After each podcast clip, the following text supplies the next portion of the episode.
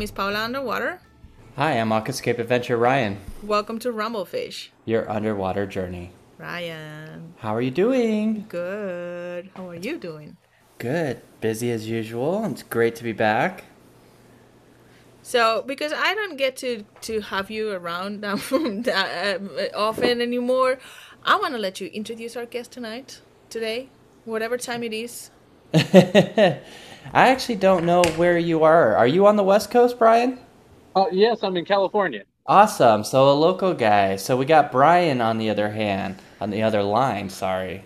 At Green Thumb Scapers. Yes. Welcome, Brian. Thank you. Thank you for inviting me today. I, I want to say that 75% of our of our episodes are Brian's or Ryan's on the other side. Very popular name. Anyways, welcome, Brian. Thank you for spending some time uh, with us today, tonight, this evening, afternoon, morning. Um, we want to hear about your underwater journey. How did you How did you get started in the hobby? When when when was that, and how how did it happen? Oh, you know, my uh, my parents actually got into aquariums before I was born. Uh, shortly before I was born, they had a high stress job. They worked long hours, and they wanted to wind down at night without the stress of media and everything that goes on around the world. You know, so they set up aquariums, and uh, when I was born, they brought me home and they put me in a crib in front of a fish tank, and I've just been totally infatuated with fish and aquatic environments ever since. Um, I ended up raising my first fish and keeping my first tropical tank when I was five. Uh, before that, I had fancy goldfish. Those were my first fish I ever kept. Um, and it's been a, kind of a lifelong passion of mine ever since. Just been always kind of a place of peace and uh, serenity for me, uh, a kind of a place of healing too. It's uh, it's just so it's such a good hobby for I mean, every aspect of your life. You build discipline, taking care of these things. Uh, you build uh, rigorous schedules for feeding, for uh, maintenance, and things to m- keep your aquariums healthy and keep your animals happy.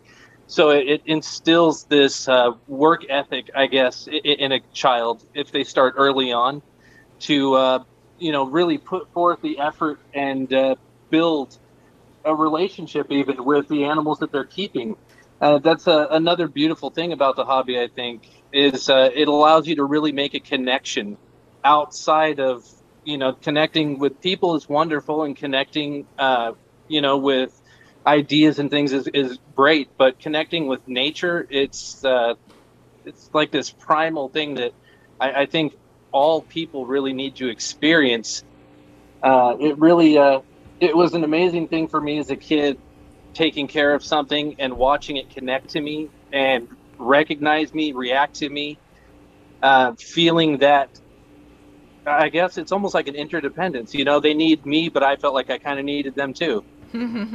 you know, it, it was a, a, really great experience all the way around. I've been trying to instill the same thing in my children. Um, I'm actually just about to bring my second one in.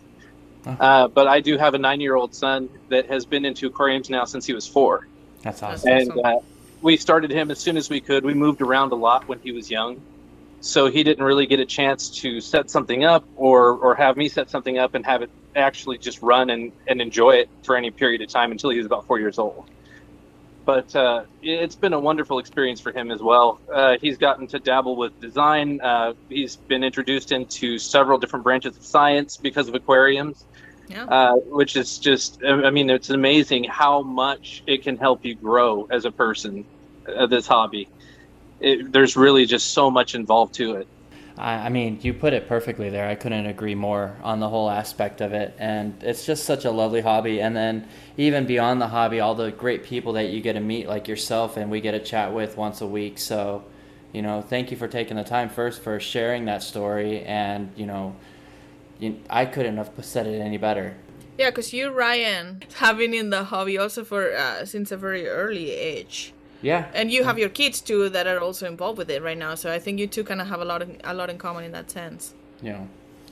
It's it's also great because you know what I've noticed too is it it also helps with responsibility for kids. You know, you know it helps teach them taking care of things and regular maintenance and the feeding and all that. I mean, and then you have a common interest, which is always important when you're having a little kid. That's beautiful. Yeah. So, Brian, you as a as a kid in the hobby, uh, I'm sure you you you know you enjoyed it in a different way than you do now. Uh, what was your fa- if you remember if uh, you maybe you don't uh, what was your favorite part and your least favorite part of the hobby when you were a kid, like growing up surrounded by by aquariums?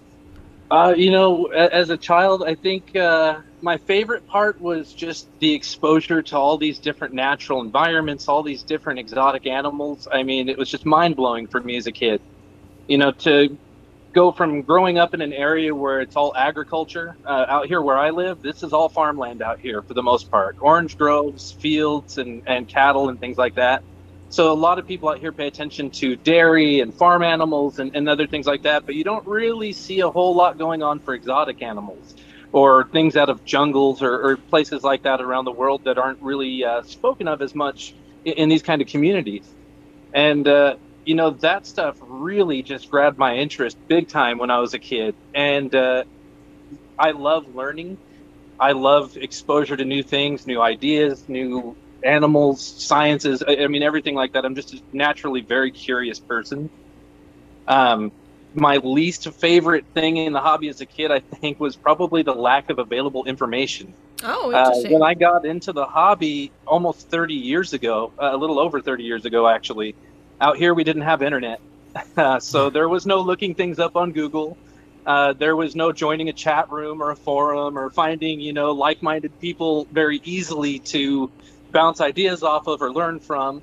So everything was trial and error, which meant, you know, you would buy fish. Sometimes they'd live, sometimes they'd die. Sometimes you would figure out how to breed something, and you, I mean, everything was just by chance back then. Um, you know, as a kid. I tried to learn as much as I could from libraries, uh, but local libraries only carry so much information on tropical fish. Uh, you'd find more stuff on like bass and, and catfish and different things like that that live up in these areas and trout and whatnot. But uh, you know that was probably my least favorite part of the hobby as a kid was just the lack of available information and guidance. But at the same time, it kind of you know instilled something in you i think like being inquisitive and and being very proactive in like in getting the information you want and you're interested in i think that's a very good thing to ins- to ins- uh, to to to have a, a child develop you know in in Definitely. in at a young age age it's, it's very very important like I, I kind of goes uh i'm sorry that kind of goes with the idea of uh children being challenged, you know, and having challenges that they have to face in their youth, making them grow up as stronger, more capable people. And that's that really does fit. You know, it was actually a good thing that I didn't have as much available to me back then because it drove me to ask more questions and exactly. to search for more answers. Exactly. I and and this is not aquarium related, but I remember being a kid, you know, and growing in the 80s, we have no we had no internet either. Uh and I've always been a very curious person, so I was always that kid that we were watching TV and it's like, Daddy, what does that mean, or what is that word, or, or where is that country? And and this is like a very dear memory to me. Like we had this encyclopedia, like this twenty four book encyclopedia uh, right next to the TV, and every time I would ask something, my dad of course would know the answer, but he would be like, "Oh, go go and look it up, like search it," and you know that idea of like you want to know things you you know your your your brain is kind of curious and hungry for information go reach for it you know? And, and i think that's a that's a really good thing that it's helped me a lot through life. That like Definitely. don't go to bed having a question and answer like look it up. And nowadays with the internet it's just so so easy to do that. Yes definitely. There's so much out there now. I, I mean you can really find information on almost anything that you can think of now. Whatever question you have in your mind, somebody else has probably asked it. Mm-hmm. And now that the internet's a thing and, and everybody's on here, they are. So all you just have to do is look for it, learn to ask the right questions. Exactly. Learn to use Google. it's everything. I mean, I've got an eight year old and six year olds at home, and they literally can turn on YouTube and all of a sudden they're learning a dance or a song that I didn't even know that they had access to. Like just the ability that they have nowadays is ridiculous. You got all, all the information at, at the tip of your your fingers, like they say. Um, so you grew up around aquariums, and at some point, and of course, you were not responsible for those till till it comes to a point that you actually have your own. Yes. that, that Uh, you put together for the first time and you picked the stock for it for the first time. How was that? First that? one I did uh, was when I was five. Like I said, uh, I picked the tank, picked the fish, picked the decorations, did all of the work, um, and from that point on, I was a fish keeper. I, I just absolutely loved it. I got uh, all kinds of different fish early on. Silver dollars were a favorite until I found out that they grow the size of dinner plates, and I didn't have permission to have giant tanks. So I had to find a home for them, and then I got into keeping Corydoras, which I still keep today and breed. Um, I, I absolutely love Cory cats. They've just always been a favorite of mine. I think it's because they were my mom's favorite uh, tropical fish, so it's just something that gives me good memories going back. Um, but uh, yeah, I kept tanks from that point on. Uh, I had about two or three tanks at any given moment uh, from the time I was five all, all the way through about uh, 14. Mm-hmm. Um, and through that period of time, too, I, I was also given permission uh, to convert a swimming pool into a pond, Oh wow. uh, which is uh, a whole story on itself. Well, we, we want to hear about it. That sounds Yeah. like it like a good Um, one. So uh, I must have been about seven years old at, at the time. Uh, we lived in uh, California, Visalia, and uh, back then, Caltrans, which is the uh, state's highway company, they, they put all the highways in and everything and maintain the roads and highways. They were planning an expansion on the freeway, and it was going to actually go straight through our home. And uh, you know, my parents were like, "Oh my gosh, they're coming in and buying all the all the land out." So we made some plans and they, they put together a new place for us to go move to. And during two years in between we had this this house we were living in and uh, a pool that we knew was going to get demolished by a bulldozer. And my parents said you know i'm not worried about the pool anymore. You can play with it and do whatever you want to do so uh, of course i went insane and uh, at that point in life i was really into traversing the creeks behind our home and uh, i would oftentimes go all the way up into the foothills on foot um, so I mean, I would take pretty long treks on foot in these creek beds to find different things down there.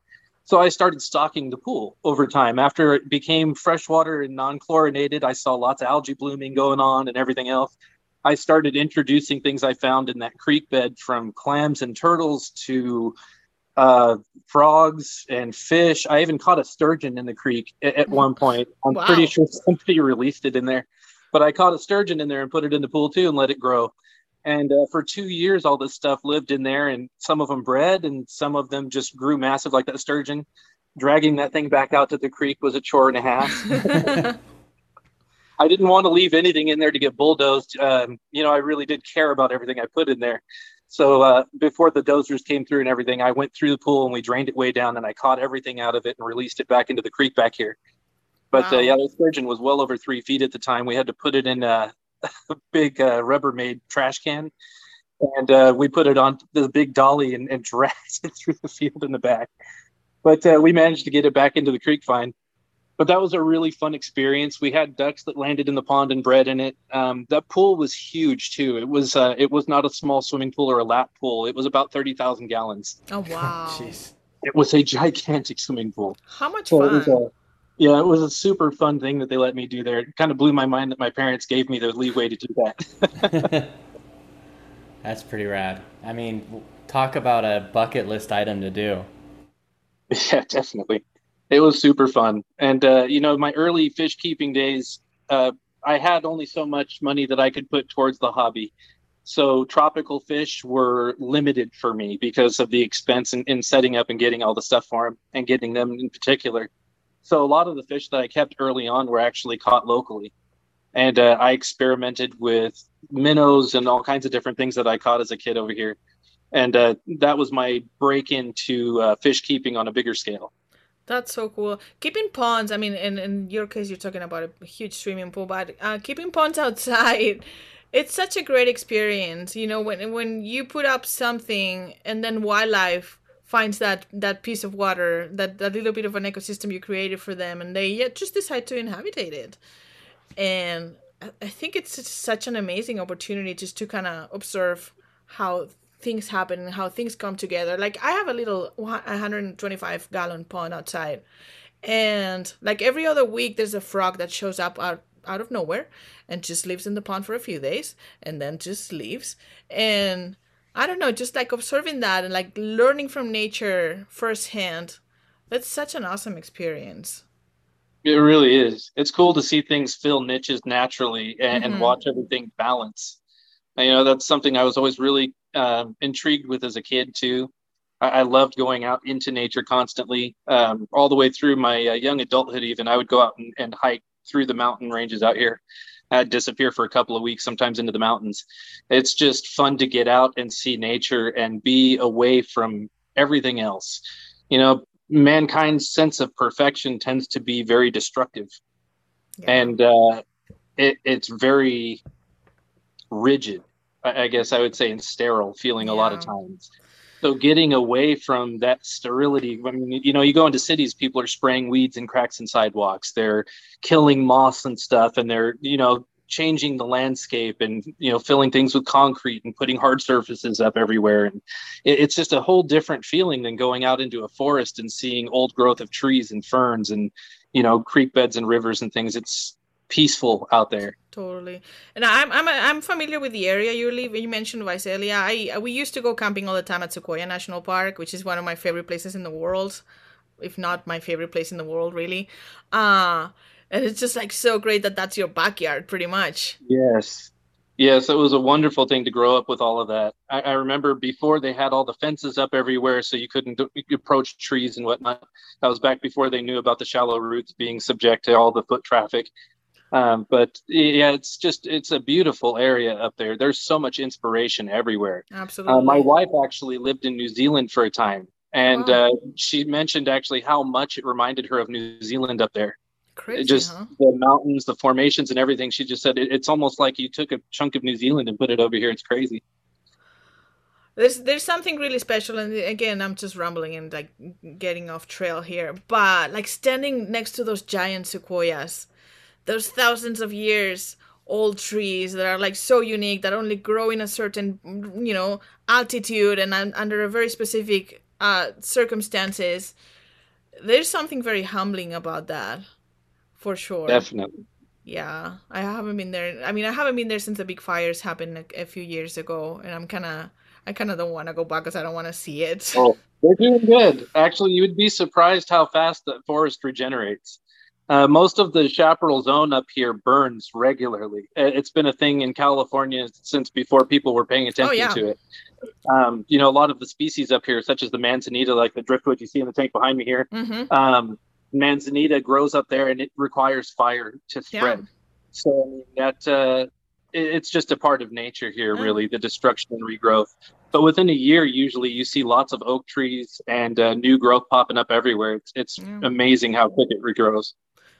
Same thing with the sequoia trees. They also require fire uh, for the seeds to kind of be able yes, to sprout. Mm-hmm. Open. Yeah, it's uh, yeah, and and you know it makes you think about about how much we alter nature you know because we try to avoid fires and and we know that in many of these like specially protected areas there's control burns that you know that, uh, that the fire department does just to kind of keep everything in track but you know, there's, we we're having all these massive fires, especially here in California. You know, the three of us here today, uh, we we know we've lived it firsthand. I'm sure, uh, but you just keep areas from burning for so long that when it finally catches on fire, there's yeah. no way of, there's no way of controlling it.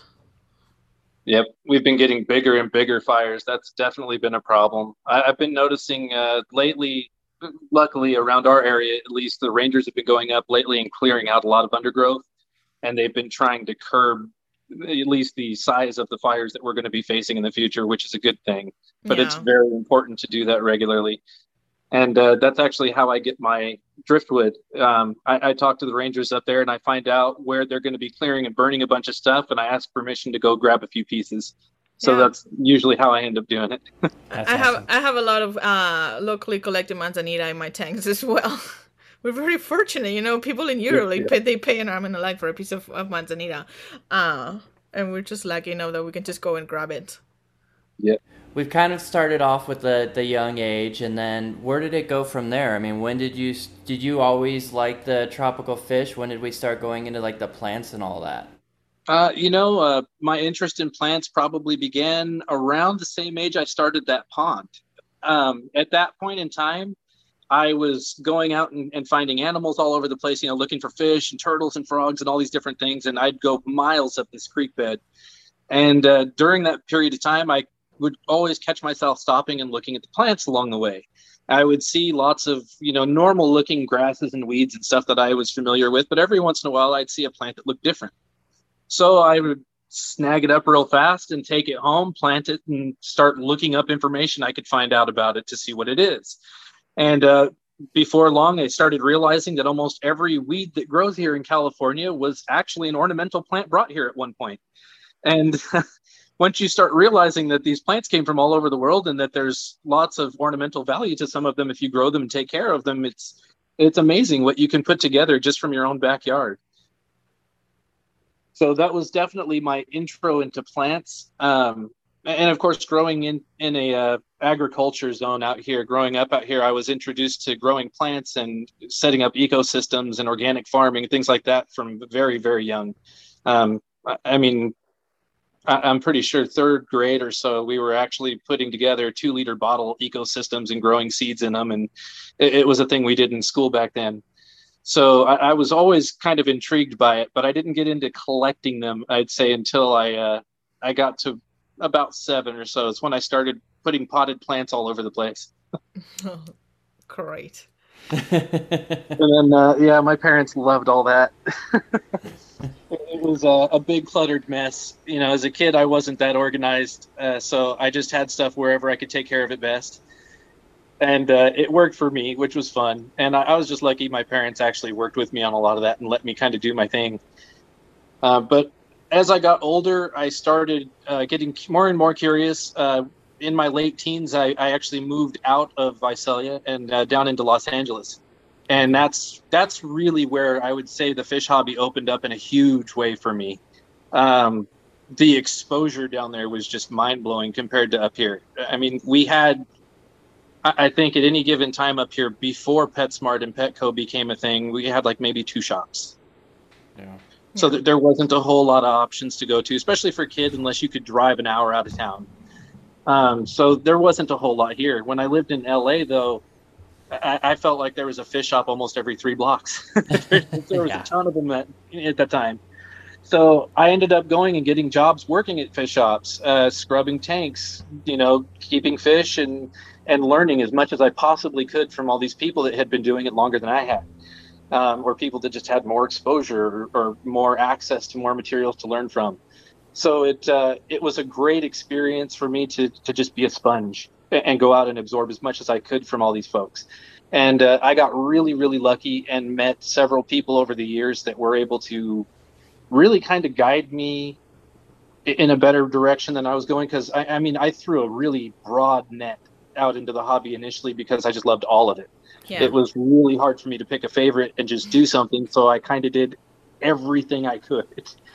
Um, but uh, I met a, a fella down in um, El Segundo uh, he ran a shop called Jim's Exotic Fish.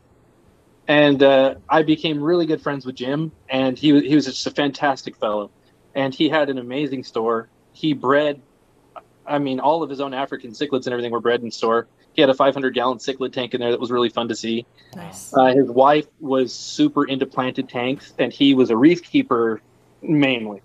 So he broke me into the saltwater hobby, and his wife kind of edged on me over the years after watching her beautiful planted tanks. And that got me interested in growing plants underwater. And uh, that actually opened my interest even more into outdoor gardening and, uh, you know, house plants and various things as well.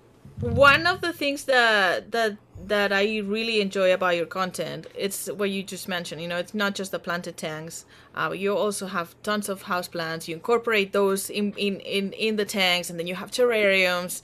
And I feel like you you pretty much do everything that I love uh, as well.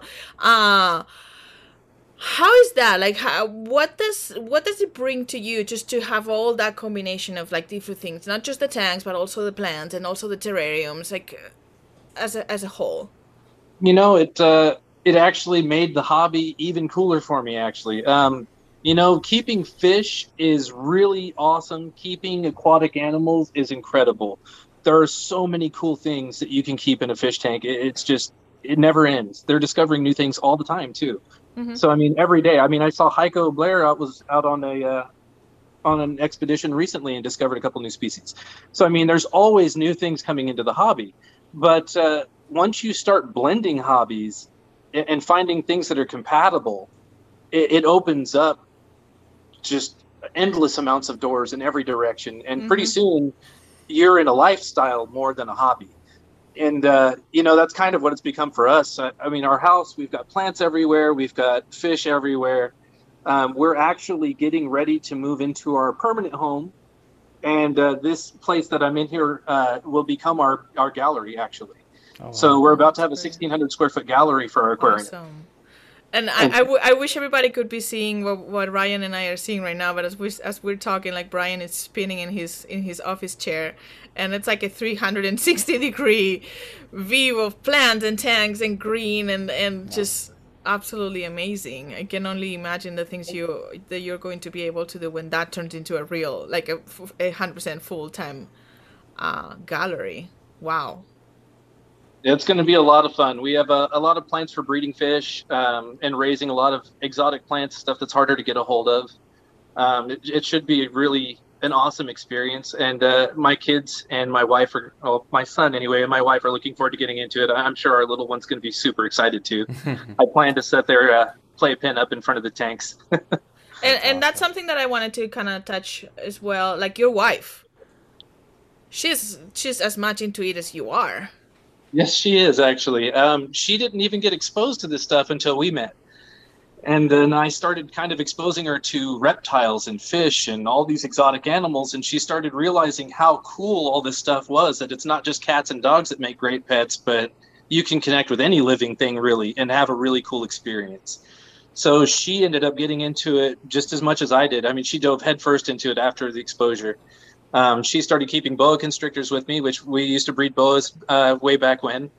Um, so we've kept a number of different exotic animals. Uh, we also keep frogs now. Uh, we keep uh, Vietnamese mossy frogs and uh, benedicta. It's a type of thumbnail dart frog from Peru. Um, and we love all that. She actually got me into the frogs, um, hmm. which was super funny. Uh, she introduced me to Vietnamese mossy frogs after discovering them online, and uh, she said, These are the cutest things I've ever seen. We need to have some. So I started researching, and, and we've had them now for a couple of years and absolutely love them. Oh, I, I need to pick your brain on, on that for sure, because I, I really want to keep frogs. It's just like. I, am a little scared, you know. It's that's a little a little too much out of my comfort zones. I can do terrariums and vivariums and aquariums and house plants, but just like the reptile, it's kind of that that line that I've never crossed, and I'm I mean amphibians in this case, but yeah, yeah. If you so can get cool. yourself past raising insects, you, you'll be fine. Yeah, that's the thing. I, I, I, I, live in the boonies. I live in the middle of the mountain, so I, am that's always something that scares me. It's like, oh, what if I run out of food? You know, what if I? I yeah. That's a real uh, that's a real worry actually, especially for dart frog keepers because uh, we have to raise colonies of fruit flies, mm-hmm. and if mm-hmm. these colonies are to collapse from for any reason, from temperature swings or say you get uh, a mold infestation in a cup or or you end up with mites uh, they can actually overrun a colony of fruit flies and, and kill it off or, or stop the reproduction. If that happens, you have to be able to set up another colony immediately, otherwise your frog goes hungry. Exactly. Um, that's actually another reason I'm really into bioactive vivariums. Yep. Um, it raises natural food sources for your animals, and that really does let you get away with a little bit of space in between if something is to go wrong or happen. It gives you mm-hmm. time. Mm-hmm. Yeah, yeah. That's that's probably my next my next chapter in this journey, this adventure of of you know the aquariums and the terrariums and all of that. It's definitely something I'm very interested in. I just haven't done my due research 100% yet, but yeah. I mean, another cool thing though too is like with the age we're living in, like everything can be shipped to you nowadays. Like yes because I work so much, like every once in a while, my wife will get a call me like, "Hey, there's a box coming. Just don't open it. Leave it outside because it's full of Dubia roaches. Like you don't need to know what's you don't need to know what's going to be in it. Just don't open it. Just leave it there. Put it in the shade." Yeah, but how sustainable is that? You know, that's that's some that's another question that I always make myself uh, when when when dealing with the hobby. How sustainable are the things we're doing and the practices we're we're carrying, right? You know, um, one thing I actually have always thought of uh, when it comes to this hobby too is we actually have a chance to not only keep and enjoy these animals and learn from them and, and have these awesome experiences, but we have a chance to save them. Yep. Yeah. I mean, a lot of people don't even know most of these things exist. So, how could they save something they don't know exists? If they don't know the area is even a place, how could they do anything to try to preserve it or protect it? hmm You know, so raising awareness on these animals is actually another really awesome thing that we get to do as hobbyists. Um, that's why it's also so important that we research and learn as much as we can about the species we keep. We owe them that much. I mean, we are taking a lot of these animals out of nature and, and bringing them into our homes. And uh, at that point, they're under our care. You know, it wasn't really their choice to be here. So it's really up to us to learn about them and do everything we can to replicate their environment and the processes that we have taken away from them. hmm Um, I, I've been learning over time, uh, also with some of the help from Scott as well, uh, from Tannin Aquatics, uh, you know, about the some of the ecology in aquariums and how we can take those steps further uh, than we have a lot in, in you know past in, in the hobby in the past. A lot of times people focus on uh, you know massive amounts of filtration, right? Uh, constantly vacuuming out detritus, looking for every little spot of algae and scrubbing it out of the tank. You know, biofilms are bad and this and that. You know, you want it in your filter, not in your fish tank. And, you know, in, in the end, how natural is that really? It's not. I mean, exactly. You know, if you go into a creek bed or a river, it looks nasty in the most beautiful way possible. It's it's really strange how that works.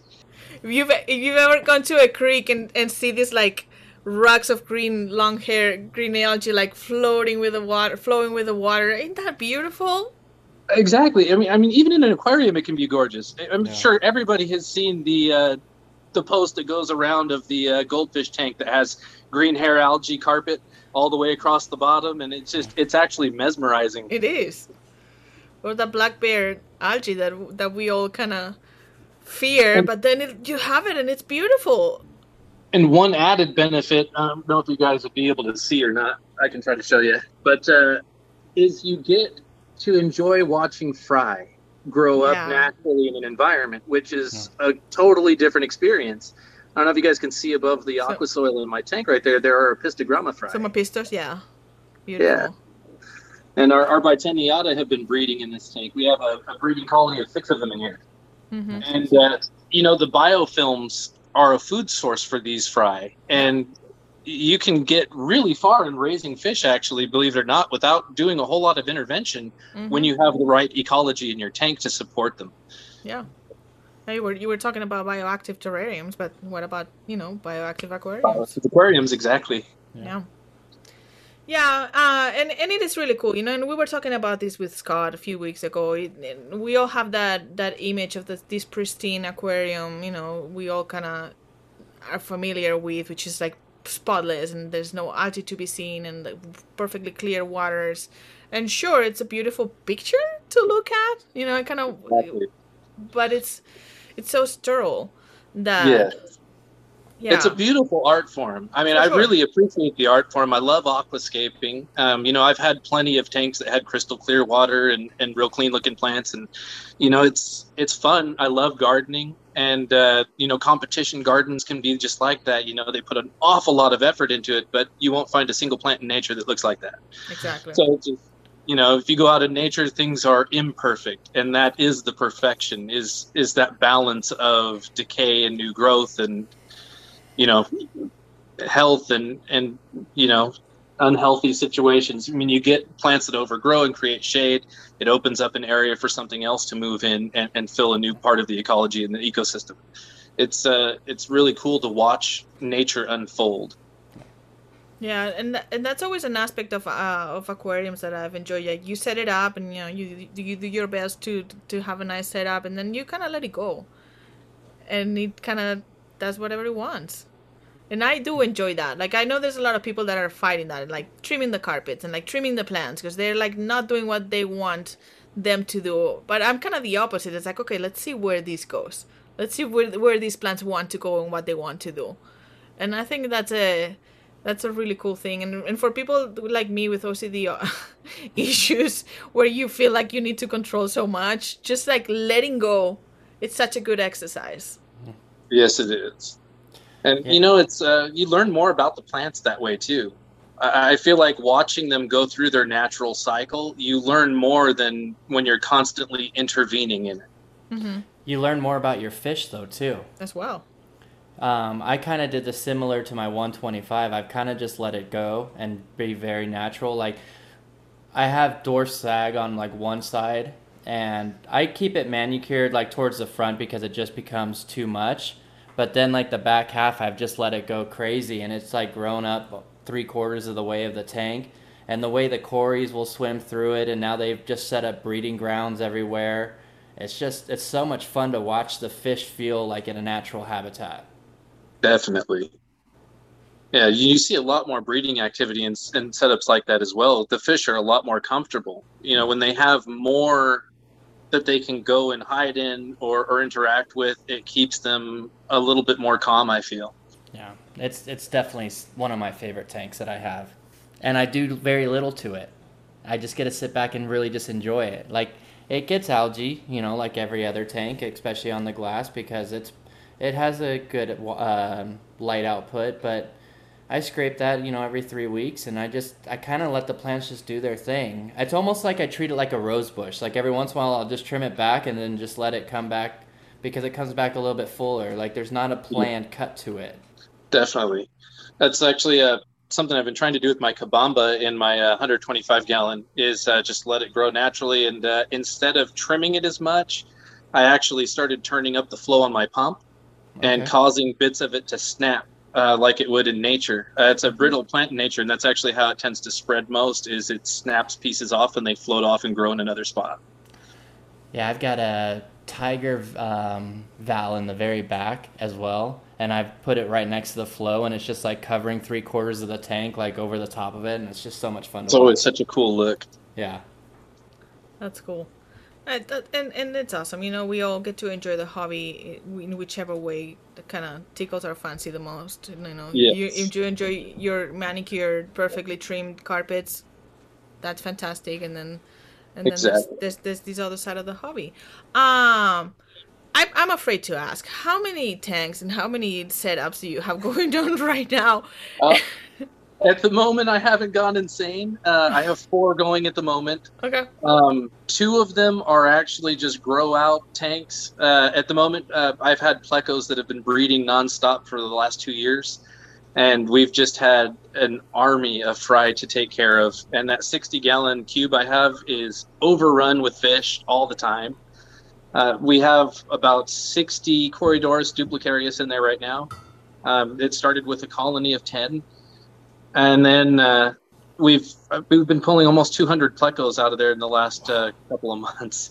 Wow. There's, there's been a ton of plecos in that tank. So it, has been real busy with that. So I've got uh, grow out tanks that aren't anything special, but, you know, clean. And then I throw plants in the top of one of them, just whatever spare trimmings I have um, the plecos seem to enjoy eating the biofilm off of them and everything, so I throw them in there for the fry. That's awesome. But right now, just two displays uh, while we're working on everything. Uh, we are getting ready to move into our new home, mm-hmm. so everything's been sort of hectic trying to get things prepped for that in the next couple of months. But once that's done, I do have uh, four more projects actually lined up. Um, in the next couple of weeks, we're going to be setting up a Thai biotope for uh, Betta imbellis. Awesome. Um, I'm working with Frank's bettas uh, on Instagram and, and, getting a couple of bettas from him. So I'm really excited to see those. Um, and then after that, I have a five foot Peruvian dart frog biotope I'm putting together. And then we're getting another 125 gallon for some Peru discus. Oh, and that's going to be my wife's next next adventure in uh, fish keeping. so it'll be her third tank, I believe. But her second tank, she was actually extremely successful with. I'm super proud of her. Uh, she was able to breed Gardneri killifish for two years. Wow. And she was really, really successful at it. She started with just one pair and ended up with at least 60 fish that she was keeping by the end. So uh, I'm looking forward to seeing what she does with the discus. So is that something that you guys do for profit at, at the moment? Like, what what do you do with those 200 plecos that, that you... Actually, I, I just started uh, taking them in and trading them in at shops and, and whatnot, but we haven't been doing anything for profit. Um, actually, this has all just been a family hobby. Um, I've always been into this stuff, and my wife talked me into uh, jumping on Instagram with her in tw- uh, 2017. mm-hmm. And uh, before that, I was sort of just uh, like a hermit fish keeper, I guess. I, I just sort of stayed to myself, and I was that little cartoon character you see surrounded by plants in their house and nothing else, and saying, "This is fine." You know, I was I was just happy doing it that way. But uh, she introduced me to this awesome community uh, that, that we've met online, and I've been able to uh, reach out to uh, so many different people, and and so many people have been able to reach back to us. It's just been incredible and uh, I've been able to learn more as an aquarist, I think, in the last five years than I did at, at least in the previous ten. I I mean, it's just amazing how open the community's been and how sharing and everything is, is taking place. It's uh, it's really really fun. Yeah, definitely, definitely sharing. You know, in the community, in the online community, it's something that that brings the the hobby up to a whole nother uh, level. Because yeah, you know, fish keeping and, and plant keeping, it kind of it's like a very hermit thing. You do it at home and on, on your own, and it's not something that you would think that it would help you socialize and make friends, uh, but it does. Yes, definitely. And the community is just so kind too. I mean, there's so many awesome people in the fish keeping hobby. Uh, a lot of them just have really great personalities, really uh, have their heart in the right place. They're doing it for the, the passion and the love of the hobby. Yeah. And that, that is the coolest thing to see. It's such an addictive thing, you know, when you see somebody get pumped up on something and, and genuinely excited about it, it's contagious. Well, we, we hope. Uh, I mean, if, if, if somebody is listening right now and, and they don't know you yet, they don't follow yet, at Green Thumb Scapers on Instagram, go definitely go over and, and, and check it out for yourself. A lot of like different content, you know, it's not like you all kinds of fish, all kinds of plants, all kinds of different setups in the water, not in the water. Definitely a very complete uh, profile and grid to to keep up with. I know one of the favorite ones that I always love looking by is that one by the, your staircase where you have all the vines coming down and you have the air plants and Yes. you have some Spa- does it there's some Spanish moss in there too, yeah? Yes, there is. That's uh, my 60 gallon cube. That one we started in our apartment. I love and uh, it was on our kitchen counter in our apartment at the end of our breakfast bar. And uh, remember the that, plants yeah. eventually grew up and bent down off of the ceiling. That's and if- so rad. If I don't say it, I I need to say it's Spanish moss. That it's not Spanish and it's not moss. the Tillandsia. yeah, it's a it's a, it's a nerve. And I'm, uh, I love Tillandsias. I actually just love any plant that you can stick to a piece of wood or a rock and grow. I, I think that's just incredible. That's some very healthy looking Spanish moss. Mine's not looking that good. Yeah, I, th- I think Yeah. the wi- the winter and, and the fireplace didn't do any good to it. Poor thing. That just soak it really good. We keep our um, our gallery in here at about 50% humidity for Okay, the so- plants, actually. That's not super high actually. It's not crazy high, you know, it's not enough to do damage to the, the building, but it is high enough that it keeps most of the plants pretty happy. Um, Calathea and, and other house plants that we like to keep are pretty sensitive to humidity. Yeah. Um, so we, we like to keep the humidity stable in here. So we have a whole home humidifier that we run. And uh, that's good for the plants, and it actually is kind of nice for our frogs too. and and for you. Yeah, helps us with allergies quite a lot, actually I know. I, I have a friend that is just getting into plants now, and he had a calathea and he was dying, and he's like, "Oh, what am I doing wrong?" And I'm like, "You're doing nothing wrong. Calathea is just Very picky plants. there's just I don't keep any anymore. I think I have one left. Uh, but yeah, like that's something that also because where you're at, that's pretty. It's a pretty deserty area. It's really Yes. dry outside. Yeah, during the summers it gets over 100 and stays there for months. Yeah. so it's uh, it stays really dry and hot out here. So you do have a little oasis of green and, and humidity in your home, and that's that's a beautiful Yes. thing. That's what happened to me too here. It's really dry. Uh, it gets in the hundreds in the summer as well, and we're like always like 10 15% humidity outside. So coming into the house, it's just like you feeling that little bit of humidity in the air. It's kind of you kind of. Oh, yeah. Oh, it's, it feels great. It, it feels really good. I, I wonder how people that live in humid uh, places in the world, you know, where it's hot and humid outside, and then you come into the house kind of looking for relief, and you have more hot and humid in the house because you have all these tanks and all these terrariums, and, and I wonder how they deal with it. I don't know. Pretty lucky. This place has a good air conditioning, so we keep it uh, really stable. I, I tend to keep this building at 73. Mm-hmm. Um, mainly for my frogs. Uh, a lot of our frogs are sensitive to high temps. Uh, you'd be surprised how many of these animals come from jungles where you would expect it to be super hot and humid and al- almost unbearable, and then find out that they don't do well in temperatures around 80 degrees. Yeah, on altitude rainforest, it's, it's not hot at all. Yeah, I'm- learning that. I'm like kind of getting into the orchid world and, and learning about about you know orchids that that grow up in altitude and they don't like the heat at all. They like it cold, and they'll die on you. So much to learn, so much to discover, and that's a beautiful thing. And and when you combine both hobbies, when you when you do the aquarium and then you add the plants on top of it, uh, it's just like never ending.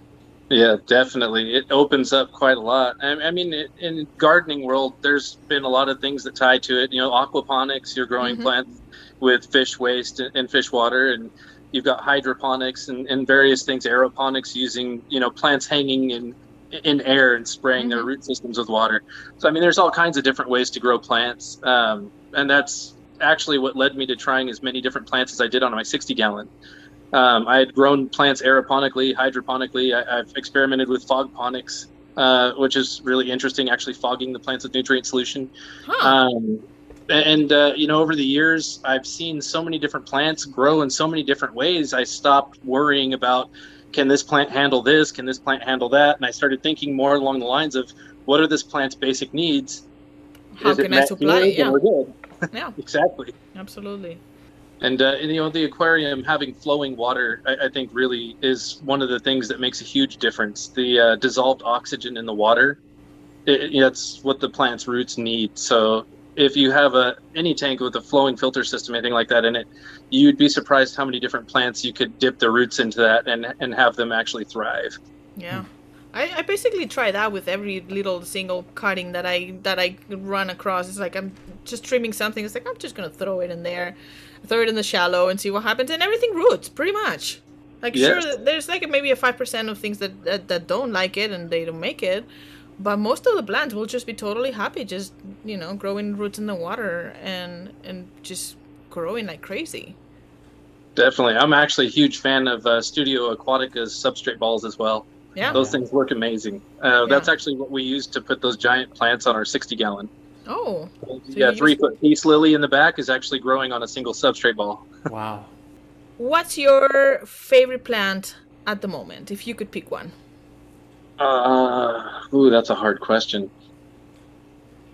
Right now, uh, both of my favorite plants, I think, would be aquatic plants. Um, I, I love all of my plants. I, I grow lots of orchids and things too, but uh, I really, really have been into my Cabomba uh, furcata. I, I just really like that plant. I, didn't expect to like it as much as I ended up liking it, but it's uh, it's just a beautiful plant, and uh, I love the growth form on it, and it's just it's really interesting.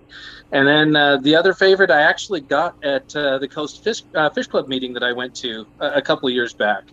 Uh, I was gifted an Echinodorus while I was there, Mm-hmm. and uh, it ended up being a very rare plant. Uh, wasn't really ever brought into the hobby. oh wow. So um, Heiko Bleher helped me identify it, and uh, he mentioned it's uh, Echinodorus patagonicus. huh. I'm pretty sure is what, what he had named it. Um, but he said he had seen it in the wild a number of times, but never heard of anybody pulling it from the wild and Oh, using it in a aquarium.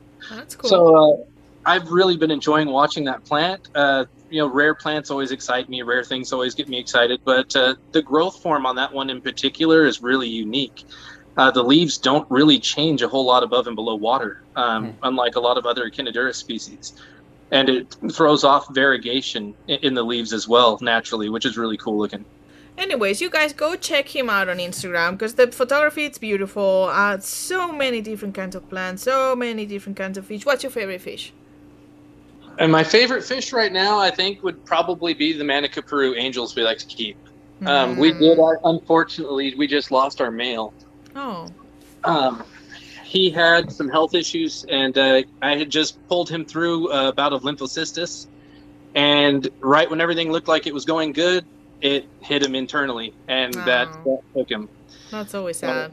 That was unfortunate. So now we have the one ma- uh, female in this tank, but we do have a, a group of four more coming.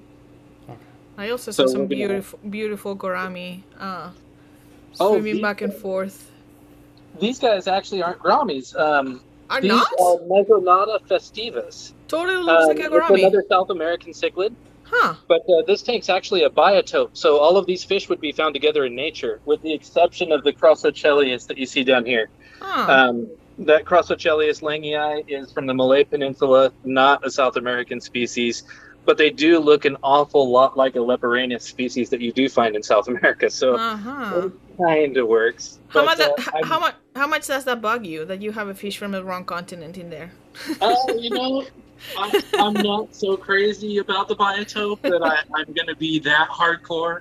Um, I do try really hard to keep everything else legit in here, and and you know things that would be found together in nature. I did an awful lot of research to put this together, but uh, the Crossocheilus is just a, I guess he is sort of one of my favorite fish. Uh, I've raised that one since he was about three quarters of an inch long, and uh, I, I just really like that little guy. He's he's always kind of grown on me so he's been with me since he was a fry almost. And uh, I have a group of three of them in here, but that's our biggest one. He's a good six inches now. Yeah, he's a good size. That that that cichlid totally fooled me. It looked like a gourami, like hundred percent. My wife actually thought the same thing when I showed her a picture of them. She said, "Oh, that's such a cool looking grommy," and I said, "Actually, that's a cichlid. That's Um, they call them black cichlids as well. Um, when the light hits them just right, you'll see a lot of blue on their side. They're really quite pretty. Yeah, yeah, that's gorgeous. I've I've never heard or or seen of that fish before. Uh, really, really cool. Yeah. Wow. Awesome. All throughout Brazil. Live and learn. Never ending. Exactly. I, I'm just speechless. I, I've, I've been waiting. I've been waiting for this uh, That's- chat for a while. That's not good for a Um, podcast. Um, I just I love following your account. So to be able to not only be able to chat with you, but for you to giving us like this little tour too, like and seeing all these fish and plants and like seeing everything live, it's just it's breathtaking. And if anyone has a chance, I mean, please go follow this because I mean, there's just so much to look at, and I mean, you'll spend hours just scrolling. So thank you so much, Brian, again for spending some time with us and and giving Ryan a tour of your of your, of Thank your you, Don, tanks. for inviting me. This was a pleasure. Yeah, same, same here. Uh, we'll keep track. We'll we'll keep checking uh, your your greed and enjoying it, and we'll wish you the best of lucks with the move. Luckily, you. luckily you're not having to move the tanks because they they're staying. Yes, the tanks are staying, and we're actually only moving next door. We actually uh, have been building and working on a house next to this. Oh, perfect. That'll that'll make it for an easy move. Yes, um, once we get everything set up, we actually do have plans to get a YouTube channel going, and, and we're going to start getting a little bit more interactive with everybody. Well, So it should be a whole lot of fun. definitely we'll keep we'll keep track of you guys. Um, thank you again. Thank you. to everyone out there that's paying attention to this episode, thanks so much for tuning in each week and listening to future guests. And I know Paula hates the word tuning. I couldn't find another one. So you want to try again? Thank you. Thank you for listening. And we'll see you next week with another guest and another Rumble. Bye.